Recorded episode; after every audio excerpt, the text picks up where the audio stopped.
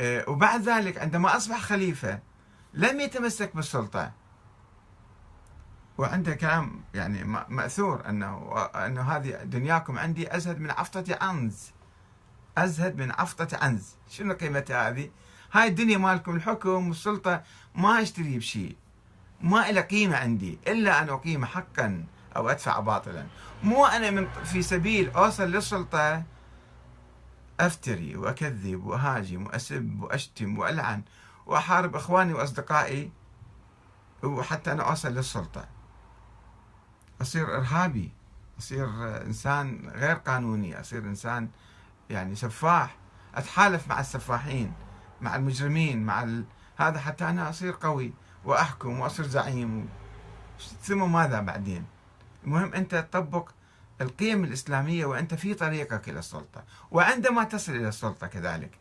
أيضا معاوية كان عنده نهج في جمع الناس بالفلوس يغريهم ويهددهم أيضا ويهدد كثير من الناس اللي يجون وياه. الإمام علي ما كان لا يغري أحد ولا كان يهدد أحد ولا كان يعتقل أحد ظلما أو يقتله ظلما لأنه خالفه. وأيضا موجود في نهج بلاغة ولكن كثير من الناس ما يقرؤون هذه القصص وهذه الخطب. قال لما خرج آه، ابن ناجية واحد من الخوارج في هذه الخطبة إذا تلاحظوها وتقرأوها آه، ابن ناجية آه، خرج عليه يوم من الأيام كان مسيحي ثم ارتد أيضا. والإمام تألم إلى قال هذا الرجل إجاني في يوم من الأيام وقال لي معارضة كاثرة ضدك. الناس يعني يتكلمون عليك. قلت له طيب شنو أسوي؟ قال آه، أقتلهم. أقتل رؤوس المعارضة كلهم يخافون بعدين حكمك يستقر. وتسيطر وتبقى أنت مسيطر الإمام ضحك عليه قال له إذا أنا أقتل الناس إذا ليش صاير أمير المؤمنين؟ أمير المؤمنين لازم أنا أطبق العدل. مو أجي أقتل ناس أبرياء لأنهم عارضوني. خلي يعارضوني. شنو المشكلة في ذلك؟ بعد فترة اجاه قال له زين تعطيهم فلوس ذولا شوية وزع عليهم فلوس تريهم من فلوس أو آخرين قالوا له نفس الشيء هم يذكر الإمام علي في نهج البلاغة. فقال لهم يعني هذا المال لو كان مالي أنا ما كنت أعطيه للناس حتى يوالوني لأنه بس يخلص المال يصيرون ضدي. فأنا ما أشتري إنسان بالمال. فكيف وهو مال مال الله مال المسلمين؟ أنا أمين عليه. ما يصير أنا أجي أصرفه من أجل تكريس السلطة. شوف الآن حكامنا وزعمائنا يستغلون مناصبهم وأماكنهم حتى يحصلون فلوس فلوس العامة فلوس الشعب فلوس الدولة يجمعوها حتى يسوي لهم حزب حتى يسوي لهم جماعة حتى يشترون بها ذمم آخرين حتى كذا. وإذا خلصت فلوسهم فماكو مانع.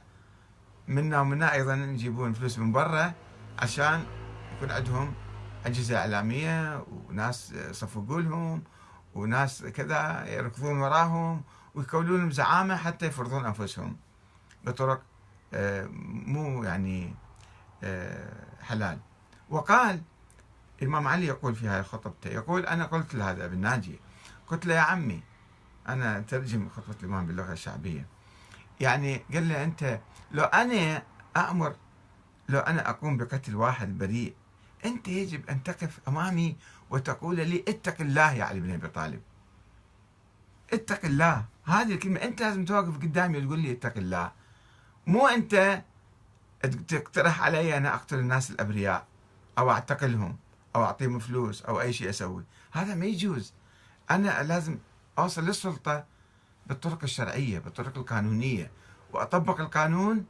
أنا أمين الأمة. أنا مو جاي لص مسيطر على السلطة بالانقلابات العسكرية وأنهب كل الثروة مالت البلد وأعطيها إلى الأجانب حتى يبقوني بالسلطة إلي. كما يفعل بعض الملوك وبعض الأمراء. فشوفوا كل حياة الإمام إذا واحد يدرسها آه، مو هم السلطة هم إقامة العدل الهدف من السلطة. ما هو الهدف من السلطة؟ أنا أسوي حزب وأفوز بالانتخابات. وبعدين شنو؟ بعدين حتى أصير زعيم واسمي وناس صفقوا لي ولا أطبق الحق والعدل، حتى بالعملية الانتخابات ما يصير مثلا أزور بالانتخابات. هسه الآن في الطرق الحديثة هاي مالتنا. ما يصير أجبر الناس على آه، ترشيح آه، أو التصويت لشخص معين. ما يصير آه، احطم الآخرين اسبهم وأشتمهم بحيث بالافتراء وبالكذب حتى أسقطهم حتى أنا أطلع. وأخيرا الإمام علي عليه السلام تعرفون هاي دائما أكرر هاي الخطبة مالته. أنه يطلب المعارضة هو يطلب المعارضة من الناس وهو أمير المؤمنين. والآن إحنا عندنا هذا إمام معصوم جدا ولكن هو في نفسه شوفوا هنا سر الإمام علي في هذه السياسة مالته. إني في نفسي لست بفوق أن أخطئ ولا آمن ذلك من فعلي إلا أن يكفي الله مني ما هو أملك به مني. فلا تكفوا عن مقالة بحق. أو مشورة بعدل. الآن أكو ناس مثلا إذا انتقدوا في الزعيم وذول أقلام مأجورة. ذول عملاء ذول خونة هذول مو عراقيين هذول ما أدري إذا إذا ما سمعوا كلامه إذا صاروا صاروا ما أدري شنو هنود مو عراقيين ذولا. إذا ما انتخبوا مرشحي وراحوا انتخبوا واحد آخر خانوني وخانوا آه، العراق وخانوا آه، آل فلان وآل فلان. ما يصير الشكل لازم إحنا نتمسك بسياسة الإمام علي. نطلب الناس نطلب من الناس أنه يجون ينتقدونا يشيرون علينا بالعدل. يعني معناته أكو ظلم تعال أنت أعدل. وبعد شوفوا نفسيته شوفوا ثقافة الإمام علي. فإنما أنا وأنتم